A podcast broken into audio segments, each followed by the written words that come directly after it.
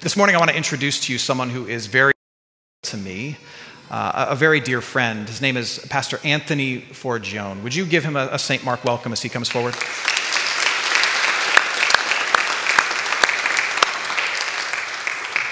Anthony is the pastor of Our Savior New York, located in Queens, New York City.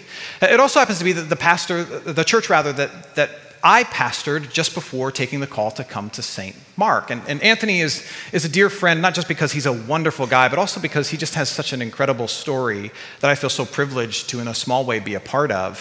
When, when, I, when I started at OSNY in 2012, Anthony was, was a parishioner there, um, attended just about every week, uh, not, not terribly involved, but a little involved. Uh, because you were, you were so busy in your job as a New York City public school teacher, right? Tell me about it. That's right. That's right.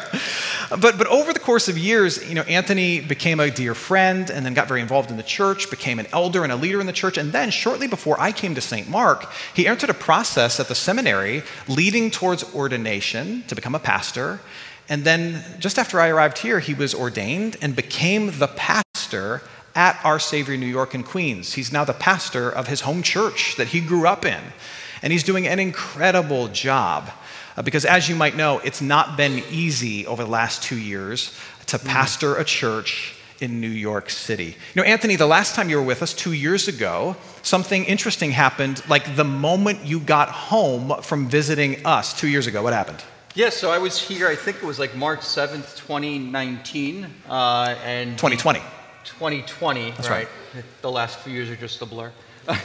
uh, but when we got back home, my wife and I were uh, faced with the pandemic's arrival uh, in the city. Uh, and then a couple of days after, the city kind of just shut down. And yeah. then we went on about a eight to 10 month hiatus with no corporate worship, where we were yeah. just worshiping online. I was preaching to a camera, which is pretty lonely.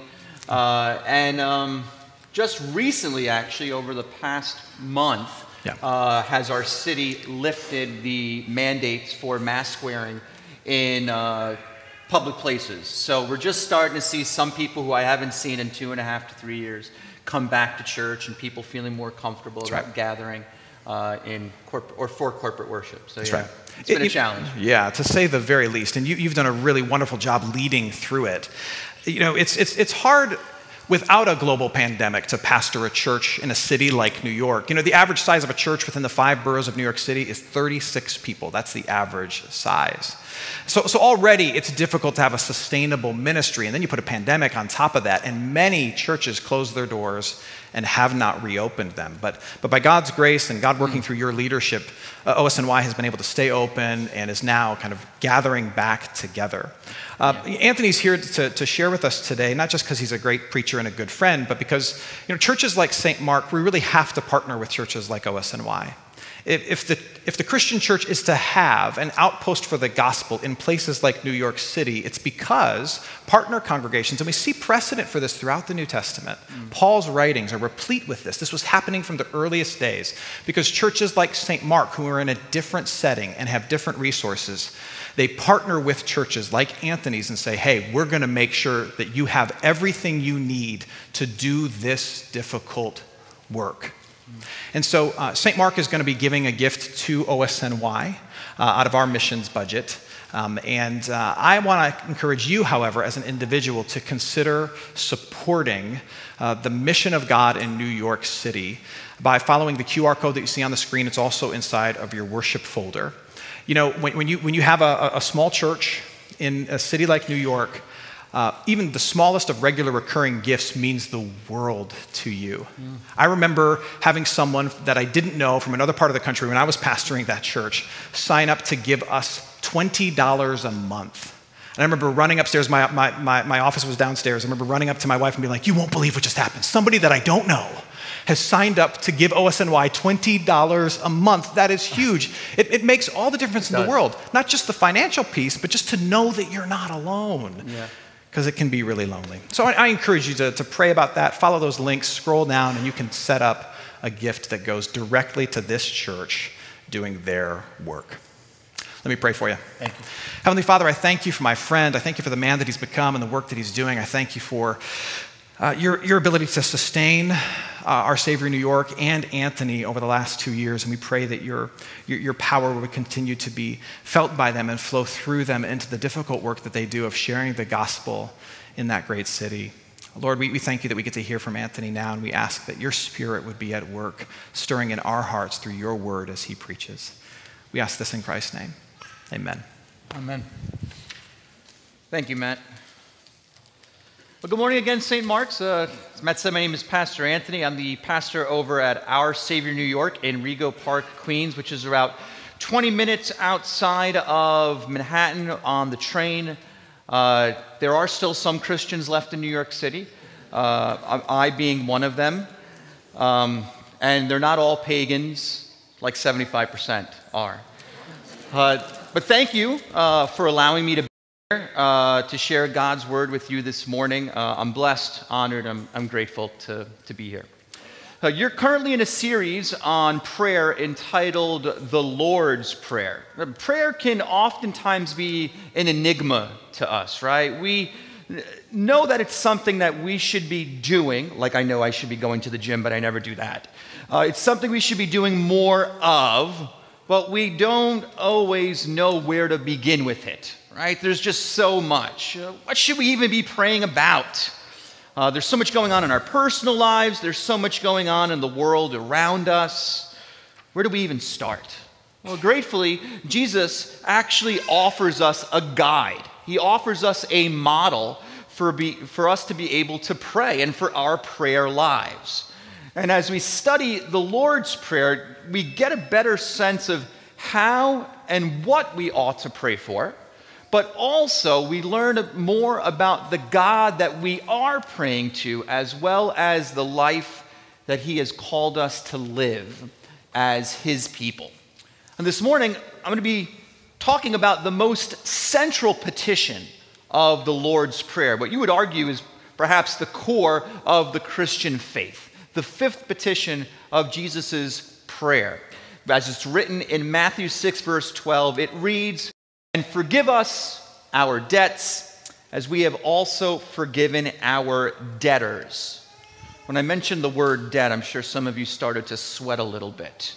Right? Debt is a word that has some very negative connotations in our country. It's something that we are all too familiar with.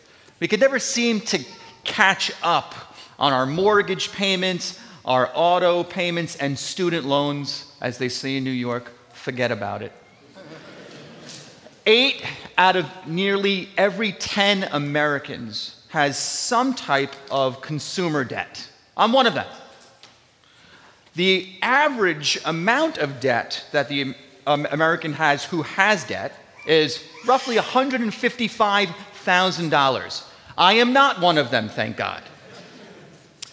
The amount of accumulated debt that Americans have incurred has surpassed $15 trillion. I'm not going to depress you anymore. I'm done with the financial picture. You get it. Now, what if one day Uncle Sam told you that all of your debt was forgiven? And I'm not talking about like, you know, that kind of, oh, you could file for bankruptcy and the world will still love you. No, not that kind of black mark. I'm talking about a freedom, absolutely forgiven. I mean, can you imagine how people would be partying? People would be throwing block parties. Yo, we've been forgiven of all of our debt.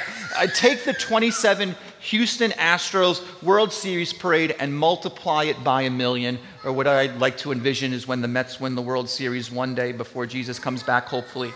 Like that kind of party. Now, Jesus talks about a, a similar scenario here in one of his many parables. And he's discussing uh, his and God's grace with Peter.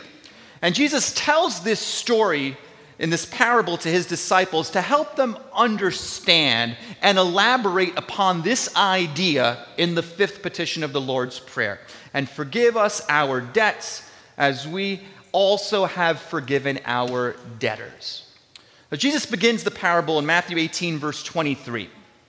And he begins the way he begins most of his parables, saying, Therefore, the kingdom of heaven may be compared to, he says, a king who wished to settle accounts with his servants. So, again, as Jesus' parables so often do, they begin with him telling us that story that I'm going to tell you so that you can understand better about how my kingdom works. Not the way the world works, but the way that I work, my kingdom works, which is a countercultural kingdom. Now, one of these servants who the king calls to settle accounts with owes 10,000 talents. And I'm not talking about like he could juggle or something like that. It's not a good type of talent. A talent was a form of currency or an amount that during that time was the equivalent of 7 million or several million dollars. Could have been 7 million actually. 7 million dollars. Now, uh, uh, I can only imagine this guy must have had a few vices. He might have been on that Caesars Sportsbook app booking up and going a little too crazy with that.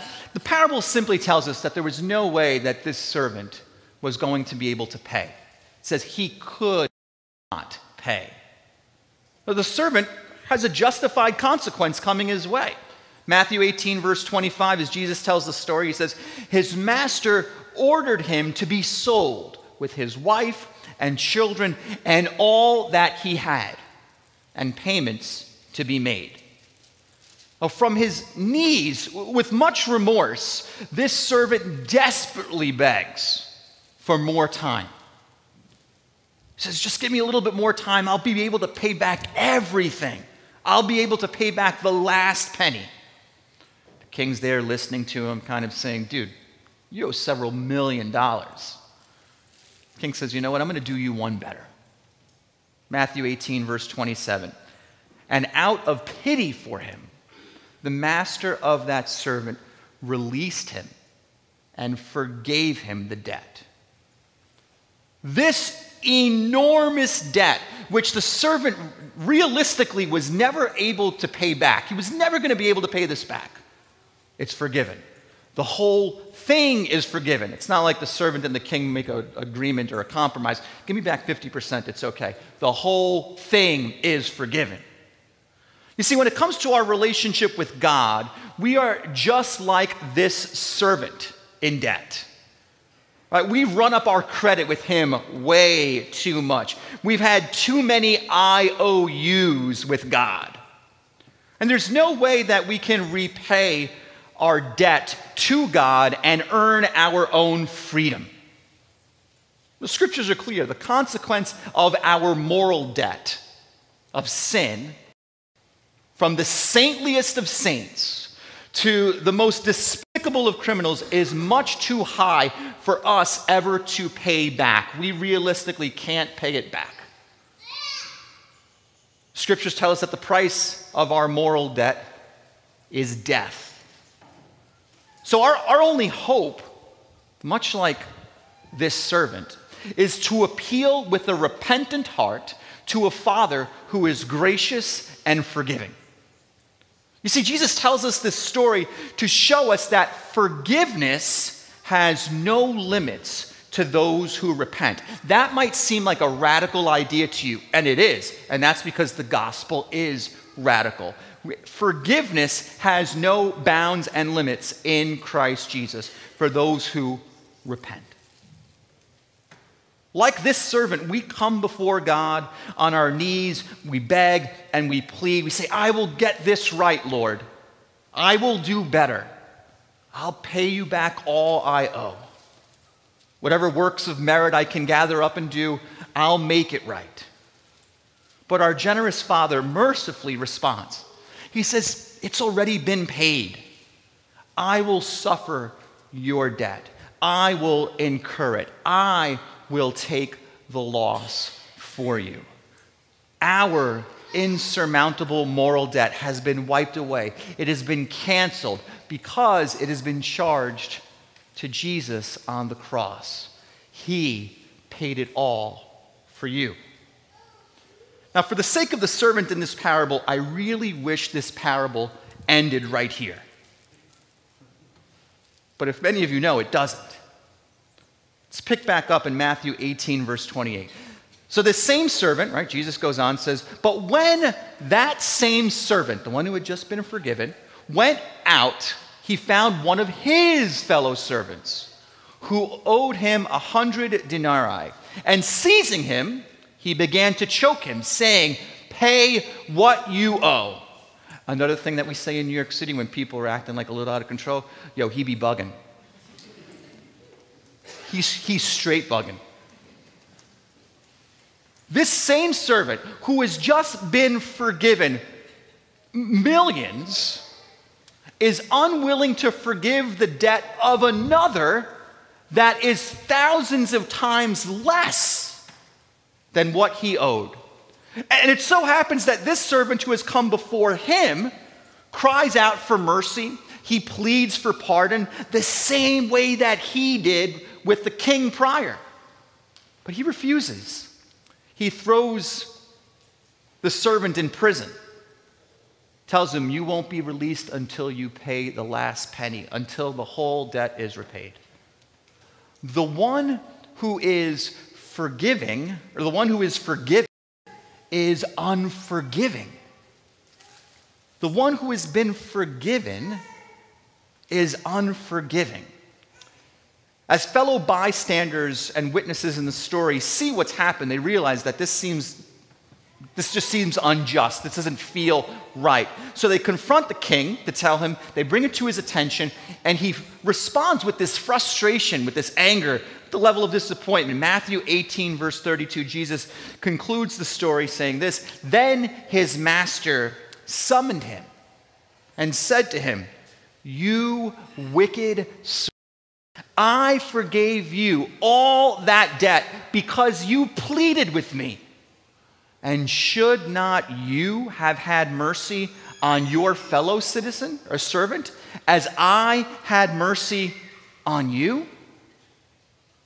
The king retracts his former decision, throwing the unforgiving servant into prison until all of his debt has been paid. And Jesus brings this parable full circle. He brings it right back home to us. He says, This is what this means for you. Verse 35 So also my heavenly Father will do to every one of you if you do not forgive your brother from your heart. Yikes. Throughout this story, Jesus is teaching us that since we've received abundant grace from God the Father, that we are now called to go and share that same level of grace with others. The first servant had been forgiven of everything. So he should have responded by forgiving all the debt that was owed to him. But the unforgiving servant here, he walked away from the king's forgiveness with a heart that was completely unchanged by the grace that he received. See, the one who has been forgiven much should much forgive. The one who has been forgiven much should much forgive. When someone sins against us, offends us, regardless of what the damage might be, Jesus is saying that we should be eager to forgive them because we in ourselves were once great debtors before God. Well, how's that working out in your life? I'll speak for myself for a moment. Not well. It's, it's hard to do. Here's what I know about forgiveness forgiveness is easy to receive, but it's hard to give. It's easy to receive it, but it's hard to give it out. And forgive us our debts as we also have forgiven our debtors. You see, in this prayer, we aren't just asking, and I think this so often overshadows this fifth petition. We're not just asking for the fullness of the Father's grace to come to us. That's one part of this petition that God the Father would shower his grace upon us. But we aren't just asking for that, we're also requesting the Father's help to be like the Son, to be like Christ in forgiving those who have grievously trespassed against us. Now, to offer some clarity on this, because I think we can tend to see this fifth petition as being a conditional statement. In other words, if you do this, then I'll give you that. But that's not what Jesus is saying here. Jesus isn't suggesting that the Father forgives us because we forgive others. Forgiveness is not a meritorious work.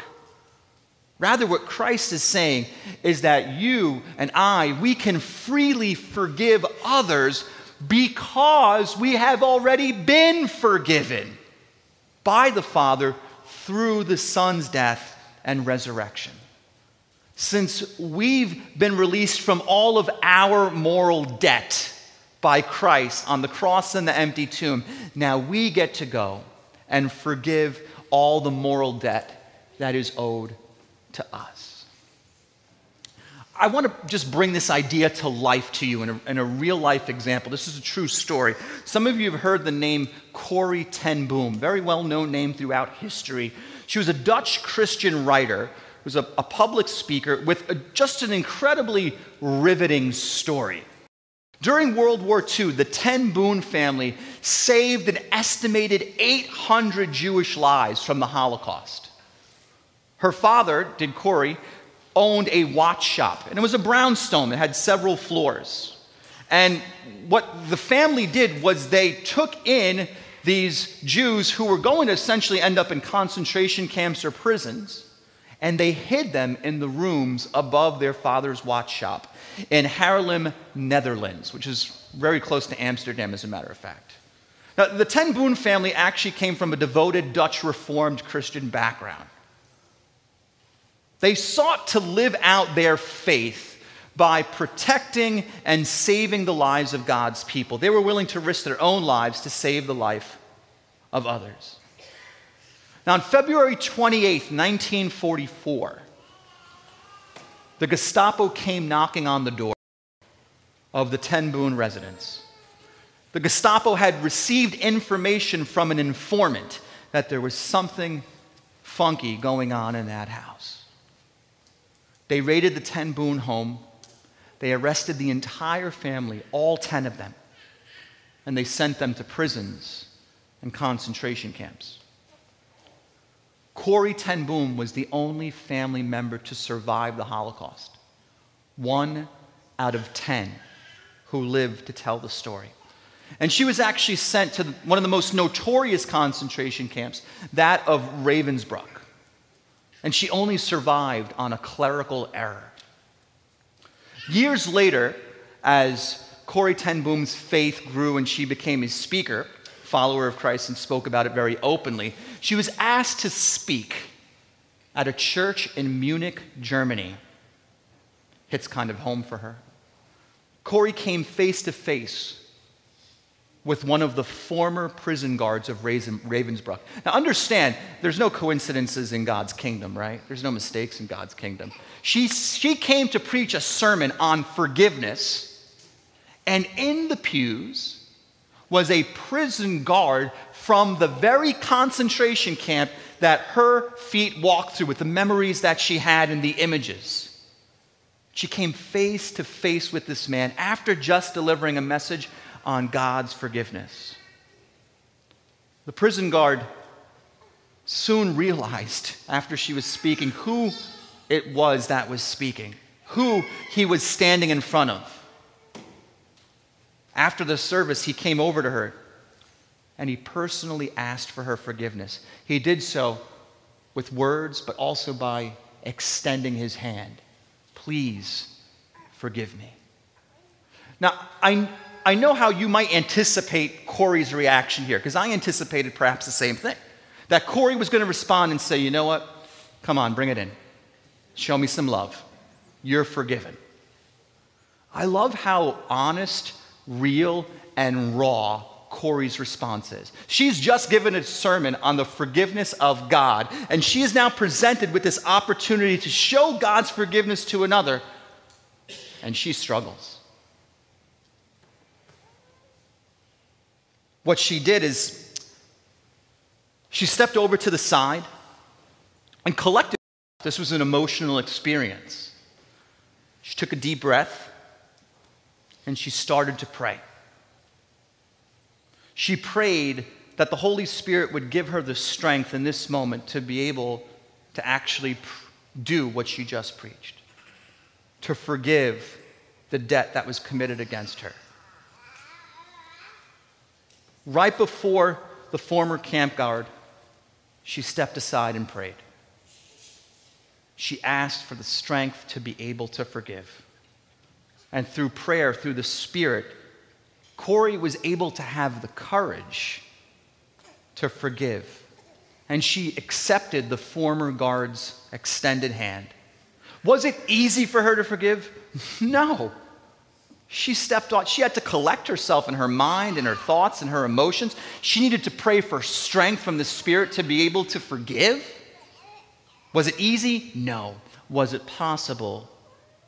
Yes. She did it. See, all things, even the power to forgive the most atrocious of sins, are possible through Christ. So, in our own daily lives, as we pray. Pray not just for the humility to confess all of our sins, but to also pray for the strength to be able to forgive others who have sinned against us and fulfill the will of God. Amen.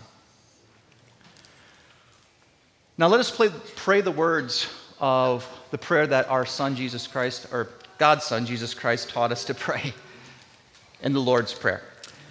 Our Father, who art in heaven, hallowed be thy name. Thy kingdom come, thy will be done, on earth as it is in heaven. Give us this day our daily bread, and forgive us our trespasses, as we forgive those who trespass against us. And lead us not into temptation, but deliver us from evil. For thine is the kingdom, and the power, and the glory forever and ever. Amen.